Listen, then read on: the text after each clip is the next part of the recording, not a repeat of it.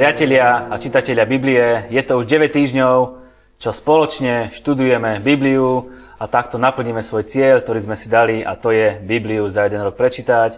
Je veľmi milé a príjemné vidieť vaše reakcie, že celé rodiny študujete Bibliu a je milé vidieť aj to, že si viete nájsť čas ako rodina a pozrieť si tieto naše krátke, zhrňujúce relácie, ktoré sa snažíme vykladať jednoducho a s porozumením. Pripomíname, že mail infozavináčbibliazarok.sk je pripravený aj na vaše otázky a ja teraz ďalšiu z vašich otázok prečítam. Na budúce to môže byť práve tá vaša. Dobrý deň. V prvom rade vám chcem poďakovať za možnosť študovať Bibliu. Projekt Biblia za rok sa mi veľmi páči. Ďalej by som sa chcela spýtať možno trochu úsmevnú otázku, kde sa podľa vás môže teraz nachádzať archa zmluvy? Pre Izraelitov veľmi dôležitý predmet či je niekde ukrytá a nikto nevie kde, alebo je ju možné reálne niekde vidieť. Ďakujem a prajem pekný deň. Tak, ďakujeme veľmi pekne za vašu otázku. O tom, kde sa truhla zmluvy ukrýva, existujú rôzne teórie. Nikdy nebolo oficiálne potvrdené, že by v súčasnosti niekto vedel, kde je. Na túto otázku nám v Temple Institute v Jeruzaleme, ktorý sa zaoberá prípravou tretieho chrámu, odpovedali, že keď bude ten čas, aby bol chrám postavený, tak sa Boh postará o to, aby ju našli. Ja sa ešte vrátim k tomu, čo sme si povedali minule. Minule sme dokončili knihu Levitikus, čo je tretia Možišova kniha. Dnes budeme pokračovať v štvrtej Možišovej knihe, alebo inak povedané knihe Numery. Je to celkom príjemné čítanie, sú tam krásne príbehy a dnes budeme túto knihu Numery rozoberať s pastorom Adrianom Šestákom. Sledujete Bibliu za rok, ktorou vás prevádza Marian Kapusta.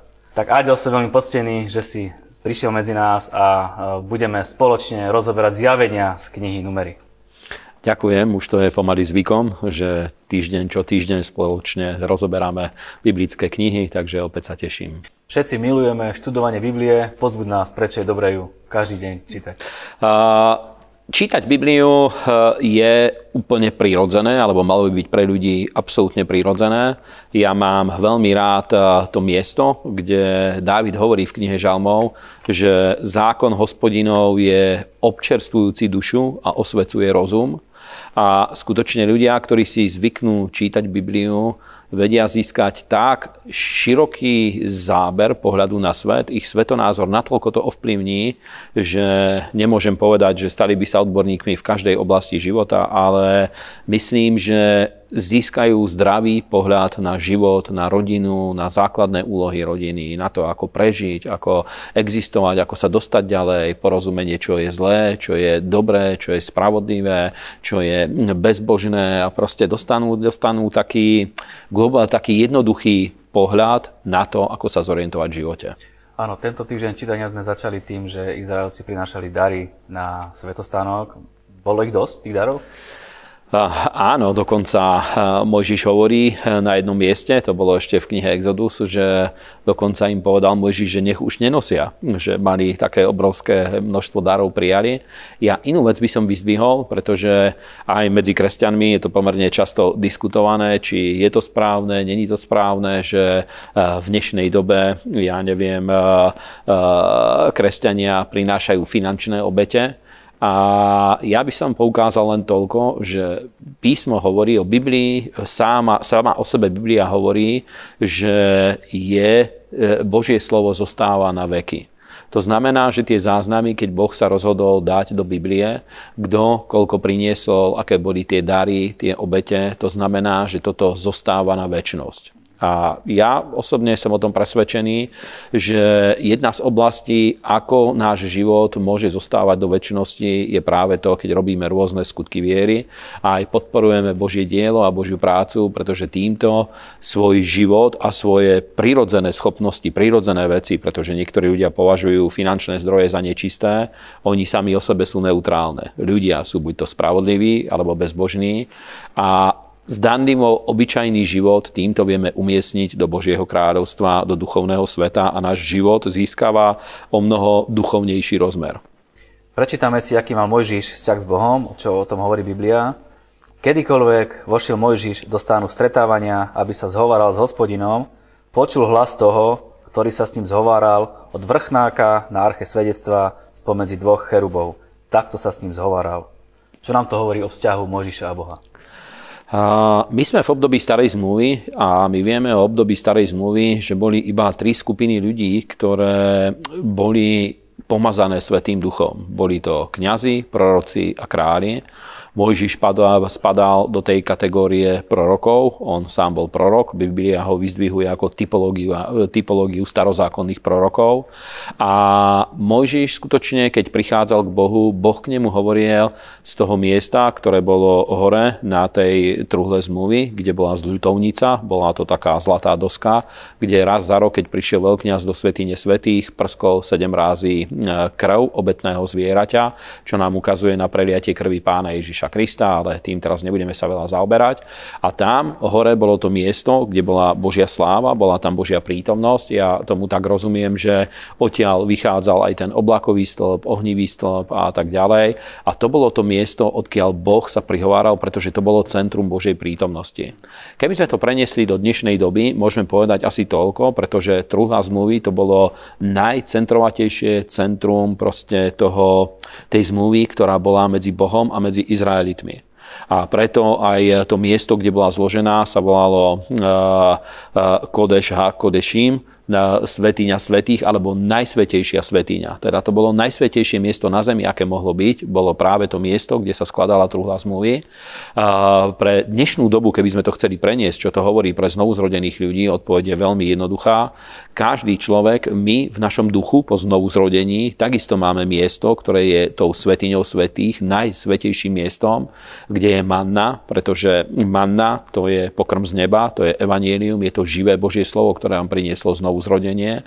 Je tam tá Áronova palica, ktorá je zase ukazuje na autoritu, ktorá nám bola zverená, alebo na povolanie, ktoré sme dostali od Boha. Je tam vedro zmluvy, čo je nebeská manna a to je svedectvo o spasení a odpustení hriechov. A to je to miesto, kadiaľ aj k nám sa Boh prihovára, hovorí k nášmu duchu, k nášmu vnútornému človeku. Mohol môžeš kedykoľvek ísť a mať takýto vzťah s Bohom? Mojžiš kedykoľvek mohol ísť na tie miesta, kde mohli prichádzať bežní ľudia. Ako, ako, tomu, správ, ako, tomu, správ, ako tomu ja chápem, je, pretože Biblia do detailu to nepopisuje, Mojžiš nevstupoval do svetine svetých. Bol síce prorokom, ale on absolútne rešpektoval zákon, bol zákonným človekom, teda on pravdepodobne prichádzal na nádvorie, ale odtiaľ z toho miesta, kde bola kde bola truhla zmluvy, tam bola šekína, bola tam tá Božia sláva a odtiaľ Boh k nemu hovoril. Ďalej ideme na Pesach, Veľkú áno, noc. Áno. Čo sa chceš naň spýtať? Chcem sa napríklad opýtať, a vieme nejak e, tento sviatok alebo Pesach dať na dnešnú dobu, že prečo bol dôležitý a ako konkrétne nám poukazuje na Krista? O Pesachu Biblia znovu a znovu hovorí, aj tu na v knihe Numery sa to opakuje, že ten, kto nemal účasť na Pesachu, bol vytretý spomedzi Božieho ľudu. A Pesách bol jeden z najdôležitejších sviatkov. Boli tri dôležité sviatky a pripomínal práve výdenie. Tam bolo povolanie synov Izraelových, ich vykúpenie, pomazanie krvou baránka. Toto z roka na rok sa opakovalo stále.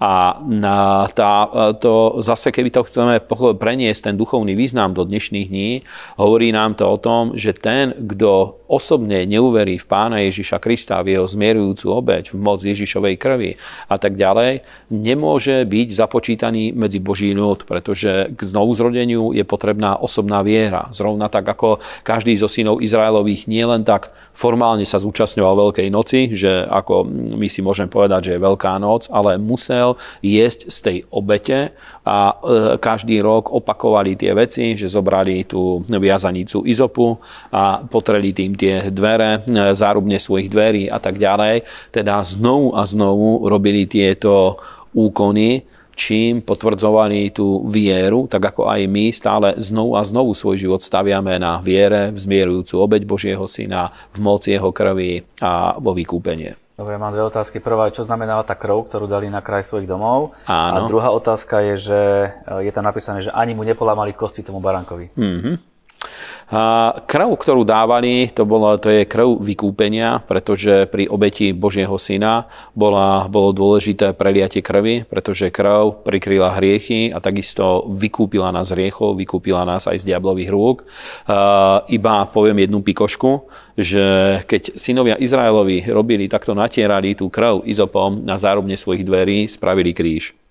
Je to taká zaujímavosť, ktorú nie každý človek si musí všimnúť, ale je to veľmi zaujímavé, že urobili takýto ťah, kde e, urobili v tých rohoch e, urobili znak kríža a e, takisto e, polámanie kostí, toto bola takisto, bol to prorocký záznam, pretože vieme, že keď zomieral pán Ježiš, spolu s ním zomierali dvaja lotry a bolo zvykom preto, aby e, neostávali až do druhého dňa mŕtvoli tých ukrižovaných ľudí alebo ich utrpenie, aby sa veľmi nenaťahovalo, tak zvykli im zlomiť tieto holenné kosti preto, aby v podstate úplne sa zavesili a zadusili, ale tým nemusíme do detailov sa zaoberať. A keď išli lámať kosti týchto, e, týchto lotrov, ktorí tam boli, prišli aj k pánovi Ježišovi a videli, že už je mŕtvy. A práve toto sa naplnilo, že jeho kosť nebola zlomená. Príbeh o strieborných trúbach, čo nám hovorí? Príbeh o, o trúbach zase je zaujímavý. Pre, mňa, pre nás, podľa mňa, je zaujímavý práve z toho pohľadu, že trúba je veľmi dynamický nástroj. Vieme, že používali ho vo, vojaci vo vojsku, aj Biblia to hovorí. V podstate za prvé, že keď zatrúbili na trúbu, mal sa ľud zhromaždiť na to miesto, kde, kde sa trúbilo za druhé, keď Boh počul zvuk toho víťazstva e, tej trúby, tak dával víťazstvo svojmu ľudu. A trúba má skutočne obrovský prenikavý zvuk, ktorý na veľkú diálku sa vie šíriť, takže to znamenie bolo dôležité a nám to ukazuje na vytrhnutie, na to, že bude znieť zvuk trúby. A druhá časť, ktorá v tom je, je, že ten zvuk trúby v novozákonnej chvále, počas chvály a uctievania dáva obrovský silnú e, takú výťaznú atmosféru, je to obrovská dynamika, obrovská sila je v uctievaní a v chvále prítomná a podľa mňa my ešte stále sme sa nedostali na tú úroveň uctievania a chvály, ktorú, kde by nás Boh chcel dostať. Dneska hodne sa hrajú rokové chvály v cirkvi, taký rokový nádych majú. Ja sa pamätám, keď som sa znovu zrodil, vtedy bol veľmi populárny interpret Phil Driscoll, ktorý bol fenomenál, fenomenálny trubkár, ešte do dneska žije, ale je to už starší pán. A, a stále produkuje. Áno, stále, ale produkuje hudbu. A pamätám sa, že o ňom hovoril Tiel Osborn, že keď sa znovu zrodil, pretože on hrával s najväčšími svetovými hviezdami, Tiel Osborn priniesol o ňom proroctvo a povedal, že on, keď bude hrať, ľudia budú uzdravovaní. A skutočne v tých rokoch, kedy bol na vrchole, niekedy v polovici 90. rokov, mal zhromaždenia, kde hral a za zvuku trúby ľudia boli dotýkaní Božou mocou, prijímali uzdravovanie a pre mňa trúba je niečo obrovsky slávne. Spomíname si na ryby, čo sme odávno jedávali v Egypte, na uhorky, dyne, por, cibuľu a cesnak. Sme už celkom vychodnutí a nič iné nevidíme, iba mannu. Ako Boh zareagoval na takéto fantastické výroky?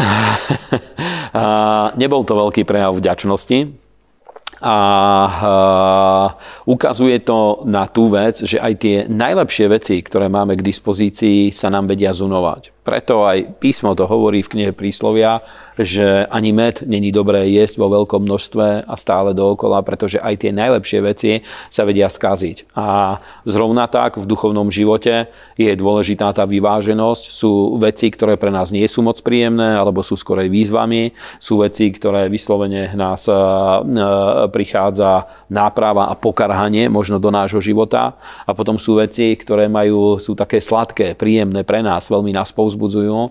A ku kresťanskému životu patrí všetko toto. Rovnako baránka, keď jedli, museli ho jesť aj s horkými bylinami, pretože nie len pretože k tomu, aby náš život e, v Bohu prosperoval, je dôležité, aby prešli sme aj ťažšími vecami, aj ľahšími vecami, ale ako výťazi a na Božiu slávu.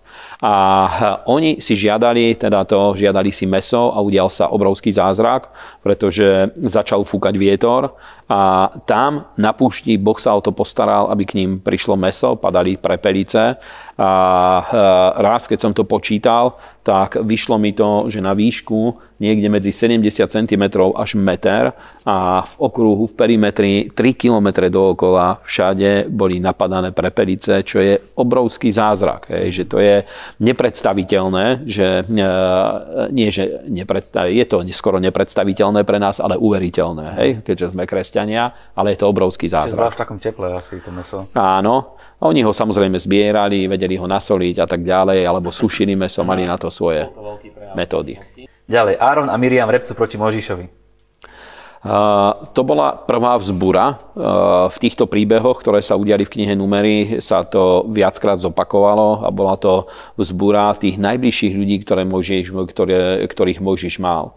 A mne, aj ako pastorovi, aj ako služobníkovi, ako kresťanovi, to hovorí jednu veľmi jednoduchú vec a síce, že tí ľudia, ktorí sú v najbližšom okruhu, v blízkosti Božích služobníkov, musia vedieť spracovať aj slabosti ľudí, ktorí ich vedú, pretože tí ľudia, ktorí sú k ním najbližšie, najľahšie môžu vidieť ich slabosti. Ľudia, ktorí e, vidia rôznych služobníkov, pastorov, evangelistov, vidia ich z väčšej diálky, tak e, môžu skorej vnímať tú, e, ten úspech a tú slávu, ktorá skrze nich sa prejavuje ale tí ľudia, ktorí sú v najbližšom okruhu, musia vedieť spracovať tie veci, ktoré sa týkajú ľudí, pretože aj Boží služobníci sú iba ľudia. Tým nechcem hovoriť o hriechoch, ale ľudia môžu mať rôzne zlozvyky, môžu mať proste svoje nejaké špecifika, také, ktoré sa na nich vzťahujú, ktoré nemusí úplne každý pochopiť.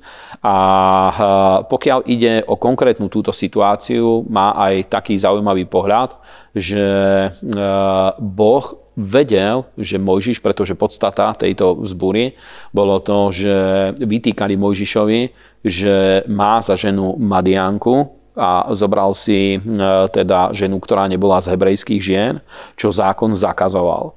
A preto v podstate e, dali takú výtku, hovoria, že Boh hovorí aj k nám, nie len k tebe a k tomu ty máš takýto handicap.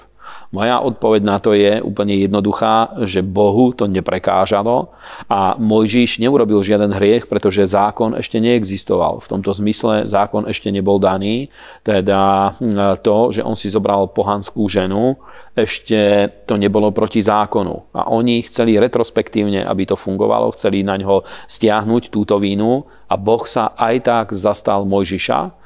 Je tam ešte jedna zaujímavá vec v tomto príbehu, že následkom tejto vzbúry uh, Miriam sa stala malomocnou. Bola to sestra uh, Mojžišova, stala sa malomocnou, teda ťažká rána na ňu prišla, musela byť dokonca vylúčená spomedzi hospodinovho ľudu, pretože malomocenstvo toto v sebe vyžadovalo, o tom sme hovorili trochu aj minule.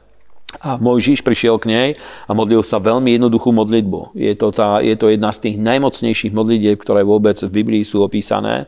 Povedal iba niekoľko slov. Povedal, silný Bože, prosím ťa, uzdraviu. A Boh hneď dal aj odpoveď, dal slovo poznania, čo bolo treba urobiť, prikázal, aby 7 dní sa očisťovala a tak ďalej a na 7 deň mohla prísť späť medzi Boží ľud, teda začal, začalo uzdravenie a Boh ju zachránil, Boh ju uzdravil, ale na základe prímluvy Mojžiša, proti ktorému sa postavila, čím sa ukázalo to, že tá miera autority není rovnaká u všetkých ľudí. Celý ľud musel čakať 7 dní, kým sa vráti, až potom sa mohli áno, pohnúť áno. ďalej. A bol to ten istý Áron, len pre upresnenie, ako stal celý čas pri Možišovi. Áno.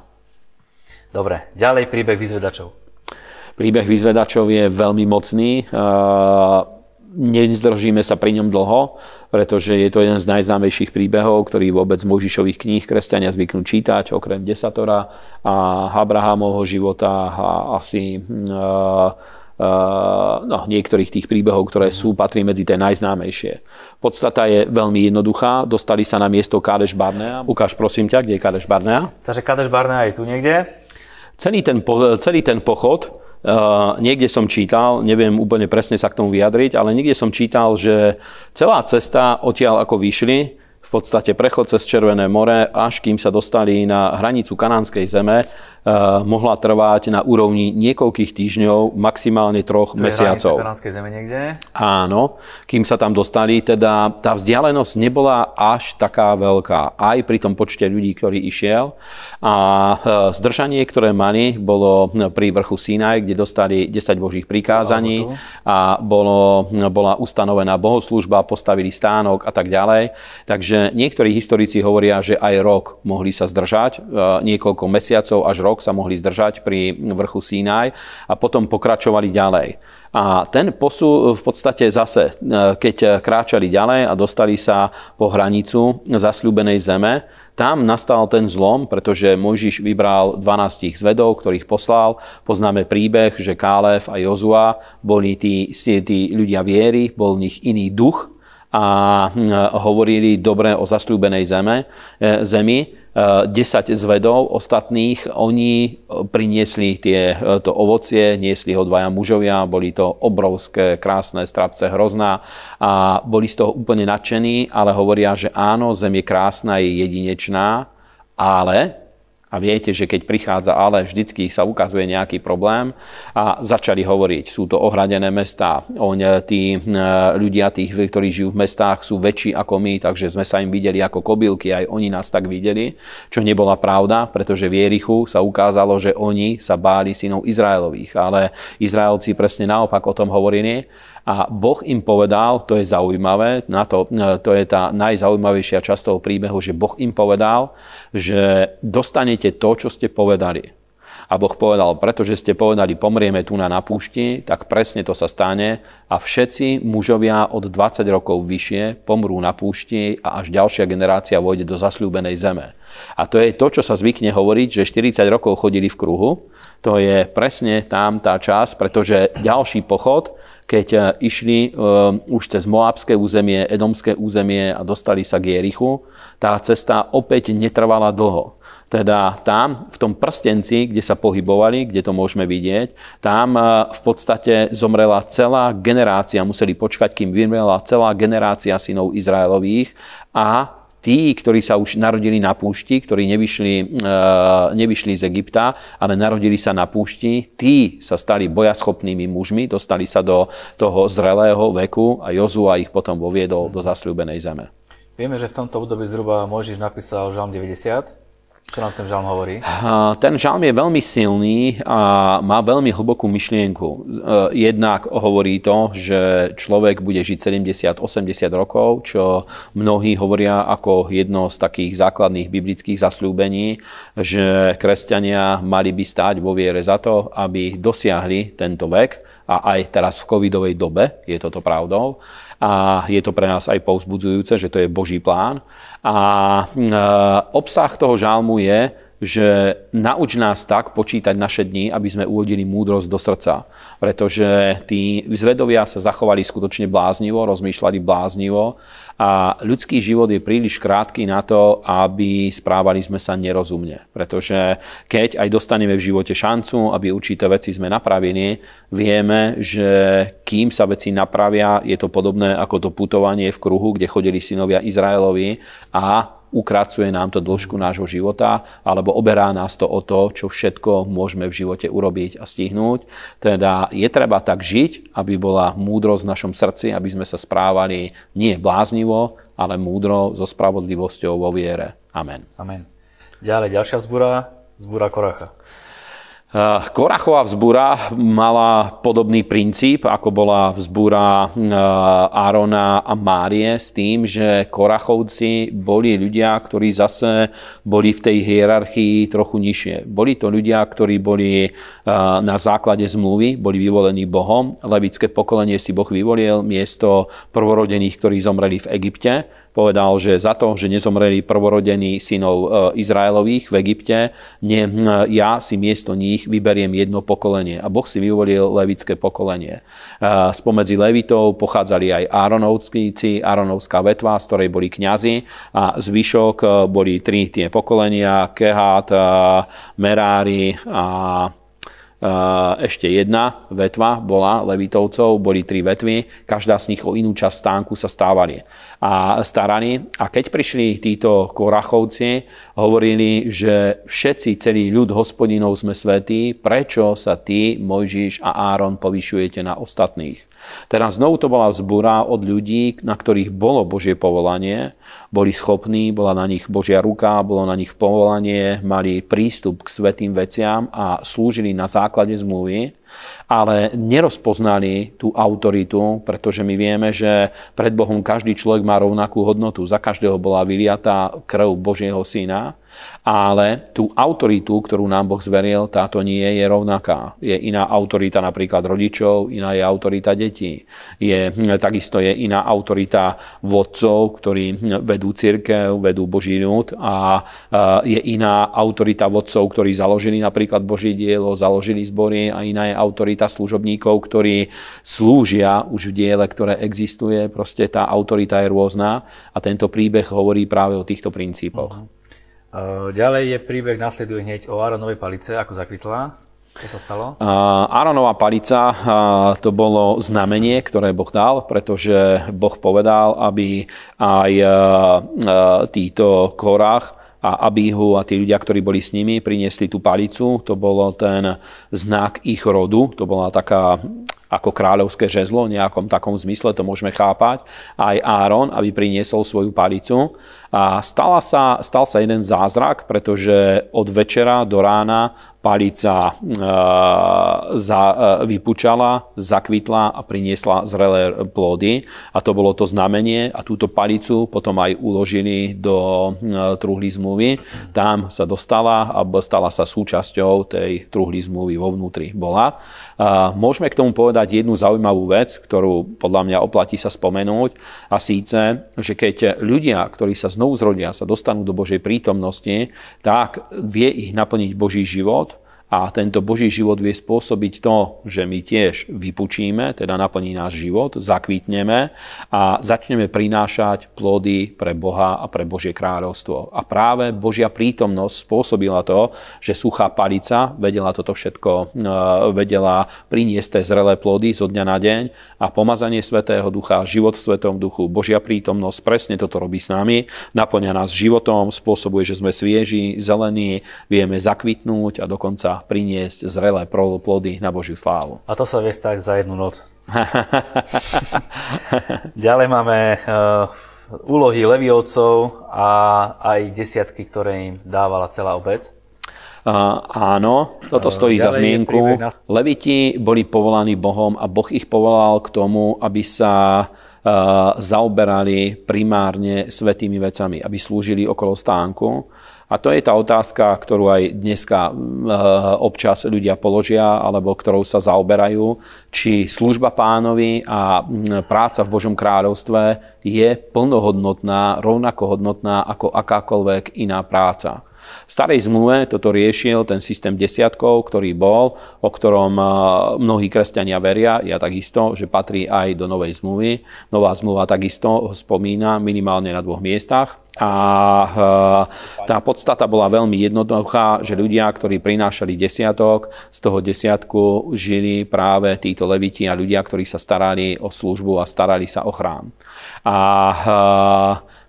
mne kolo toho vystávajú určité otázky, pretože práve na týchto veciach sa láme to pochopenie, že či má hodnotu pre ľudí služba Bohu alebo nie, služba Božích mužov, či má hodnotu alebo nie pretože občas ľudia prichádzajú s tým, že hm, povedia, že hm, pastori alebo ľudia, ktorí slúžia na plný úvezok v cirkvi, že žijú z peňazí iných ľudí. A ja možno preto, že som pastor, možno z iných dôvodov, viem na to povedať jednu vec, že každý človek žije z peňazí iných ľudí. Keď niekto má biznis a predáva kozmetiku, tiež žije z peňazí iných ľudí, pretože k nemu prichádzajú zákazníci, ktorí tam nechávajú svoje peniaze. Keď niekto je murár, takisto žije z peňazí iných ľudí, pretože že ľudia mu zaplatia za jeho prácu, tiež žije z peňazí iných ľudí. A tu nie je podstata to, že či niekto žije z peňazí iných ľudí, pretože každý človek, aj keď robí biznis, alebo proste je obchodník, je remeselník, alebo akúkoľvek prácu robí, žije z peňazí iných ľudí. Lekár takisto žije z daní a žije z peňazí iných ľudí ale to, či ľudia chápu službu, ktorá je v cirkvi za plnohodnotnú prácu alebo nie.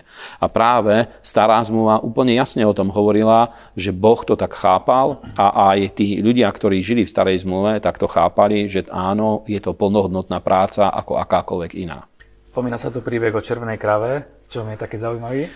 Červená kráva je jedna z tých pikošiek zaujímavostí, pretože popolom z červenej krávy sa očisťovalo skoro všetko a vieme o tom, že to bola obradná záležitosť. Červená kráva, ja kedysi som si myslel, že to bolo nejaké zvláštne premeno plemeno krávy, ale to nebolo plemeno krávy, to bola vždycky jedna kráva, ktorá sa narodila a hovoria, že keď e, tá krava sa narodila, popol z jednej kravy vedel vydržať na niekoľko sto rokov, 300, 400 rokov, až hovoria, že mohol, e, mohol vydržať. A je to práve v súvislosti pre nás zaujímavé s postavením tretieho chrámu, pretože za posledné 10 ročia niekoľkokrát Jeruzalem sa dostal úplne do varu, pretože rabíni vyhlásili, že narodila sa taká kráva, ktorá nesmela mať ani jeden biely chleb a má to presne nejaké svoje parametre ktoré znovu Biblia do detailov nepopisuje, ale tí ľudia, ktorí sa tým zaoberajú, ich vedia.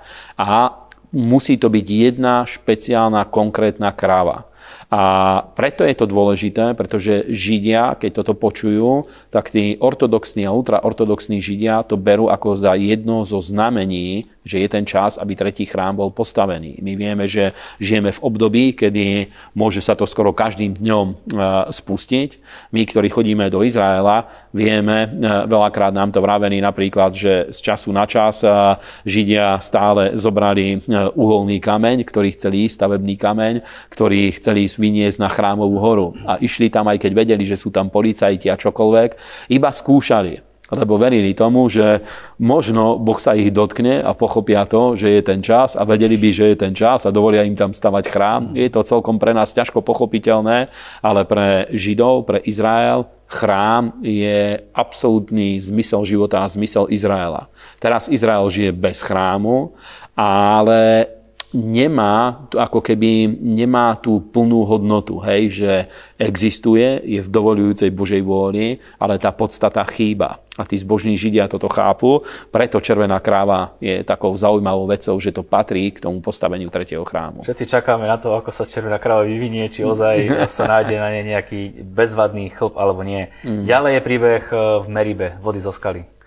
Uh, tento príbeh mám veľmi rád, musím povedať pretože nám ukazuje samotnú podstatu e, duchovnej služby. E, má viac častí tento príbeh, ale tú podstatu veľmi jednoducho poviem. Boh povedal Mojžišovi, aby posvetil Božie meno pred synmi Izraelovými a mal hovoriť ku skale a zo skaly by vyšli vody. Poznáme príbeh, ktorý sa stal v minulosti, kedy Mojžiš prišiel a udrel palicou skalu, to už sme čítali v knihe Exodus, a zo skaly vyšli vody Teraz Boh povedal Možišovi, aby išiel a hovoril slová viery k skále a zo skály vínde voda. A ja tento príbeh mám preto rád, pretože tak ako chápeme novozmluvnú službu, e, slova hovorené vo viere sú absolútnou e, najväčšou podstatou duchovného života. V modlitbe hovoríme slova vyrieknuté vo viere. V chvále a v uctievaní hovoríme slova vyrieknuté s vierou, s tým, že Boh ich počuje a niečo uvoľňujú, niečo tvoria služba Ježiša Krista absolútne stála na moci slov, preže e, väčšinu démonov, ktorých vyhnal, alebo ako povolával učeníkov, ako uzdravoval chorých, veľmi veľakrát hovoril iba slova vo viere a Božia moc sa dala do pohybu. A tento príbeh presne o tom hovoril. Mojžiš mal hovoriť ku skale a zo skaly by vyšli vody. Vieme, že Mojžiš ale sa nahneval, pretože uh, uh, vytočili ho, môžeme to tak povedať v úvodzovkách, vytočili ho synovia Izraela a on v hneve prišiel a udrel palicou skalu. A zase to pokračovanie je zaujímavé, pretože Boh mu povedal, že preto, že nenaplnil Božiu vôľu, nenaplnil to, k čomu Boh ho povolal, preto nevojde do zasľúbenej zeme. iba ju uvidí zďaleka, ale nevojde do nej, čo pre Mojžiša bola jedna z najhorších vecí, pretože Boh ho povolal, aby nielen vyviedol ľud z Egypta, ale aby ich ho viedol do zasľúbenej zeme. A mne to hovorí jednu vec. Keď Boh hovoril s Mojžišom, toto veľakrát si kresťania neuvedomujú, keď Boh hovoril s Mojžišom, on mu nepovedal, že čo robili tí ľudia, ktorí ho priviedli do hnevu a do týchto vecí, ale hovoril s Mojžišom, prečo on takýmto spôsobom zareagoval. A mne to hovorí o tom, že my nemáme žiadnu výhovorku za to, akým spôsobom konáme, ako sa správame a dôležité je, že bez ohľadu na to, ako sa ku nám správa naše okolie, aby my vedeli sme chodiť v Božej vôli, čo samozrejme je veľmi citlivá vec, bez eh, Božej moci, bez prítomnosti Svetého Ducha, bez pomazania, bez Božej slávy, je to skoro nemožné žiť takýmto spôsobom, ale Boh nás povolal cez to všetko pre nadprirodzený život. Aj Možiš bol človek, ktorý bol pomazaný Svetým Duchom hm, eh, tak, ako Boh to hovorí, mohol aj túto situáciu zvládnuť ináč. Mm. Tento týždeň ukončíme príbehom medeného hada. Medený had je veľkým predobrazom pána Ježiša Krista. Poznáme Jánové evanílium, 3. kapitolu, kde pán Ježiš sa rozprával s, Mel, s Nikodémom. Pardon. A tam mu povedal pán Ježiš, že tak, ako Mojžiš povýšil hada na púšti, tak bude povýšený aj syn človeka. Teda sám Ježiš ukázal tú paralelu medzi medeným hadom a medzi pánom Ježišom Kristom. A e, ten medený had, ktorý bol vyzdvihnutý na palicu, to bol e, jeden symbol, ktorý e, Boh vyzdvihol, ktorý dal synom Izraelovým a bol predobrazom Božieho syna, bol predobrazom Ježiša Krista a fungovalo to ako niečo, čo malo posilniť a povzbudiť vieru synov Izraelových. A dostávame sa k tomu, minule sme dostali otázku, či e, keď boli predmety e, v stánku Mojžišovom, či to bola modloslužba alebo nie. A pokiaľ oni by začali uctievať tie predmety, bola by to modloslužba. Ale pokiaľ hľadali Boha ako takého, tak tie predmety tam nezohrávali žiadnu úlohu. Tie predmety boli, e, mali tam takú funkciu, že Boh ich nariadil, ale oni sa nezaoberali predmetmi, hľadali Božiu prítomnosť.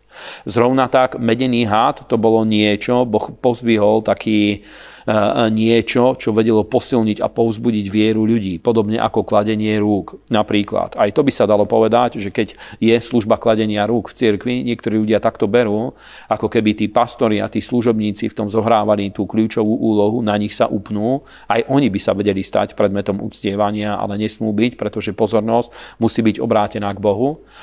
Tá služba medeného hada vyzerala tak, že každý, kto sa na neho pozrel, vedel prijať uzdravenie. Boh to takto pozdvihol vierou a ukazuje nám to, nám to na Krista, pretože každý, kto vierou hľadí upre svoj duchovný pohľad na Božieho Syna, vie prijať spasenie, odpustenie hriechov a vie prijať uzdravenie, oslobodenie a tak ďalej. Bol to, bolo to niečo, čo sprostredkovalo Božiu moc a sprostredkovalo Božiu prítomnosť a bol to predobraz Krista.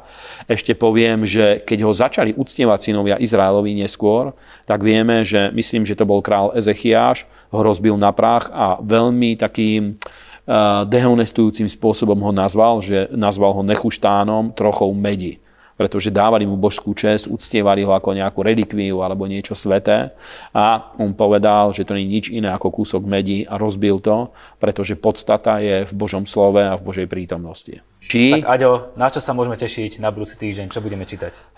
Budeme pokračovať ďalej v knihe Numery. A máme tam niekoľko zaujímavých príbehov. Je tam príbeh Baláma, a pohanského kráľa Baláka. Máme tam e, ustanovenie Jozu za, e, do služby ako následovníka Mojžiša alebo toho, ktorý sa postavil potom na Mojžišové miesto. Máme tam e, príbeh s Madiancami, ako padli do sexuálnych hriechov synovia Izraelovi, teda opäť je to veľmi vzrušujúce čítanie a teším sa na to, že spoločne zase túto tému budeme prechádzať. V mene celého týmu Biblia za rok vám prajeme, aby ste mali fantastický čas pri čítaní Biblie aj počas nasledujúceho týždňa a ďakujeme vám aj za to, že tento neziskový projekt podporujete preto, aby mohol byť dodávaný do vašich domácností stále vo vyššej a vyššej kvalite. Aďo, ďakujem ešte raz. Uvidíme sa na budúci týždeň. Prajem veľa požehnania.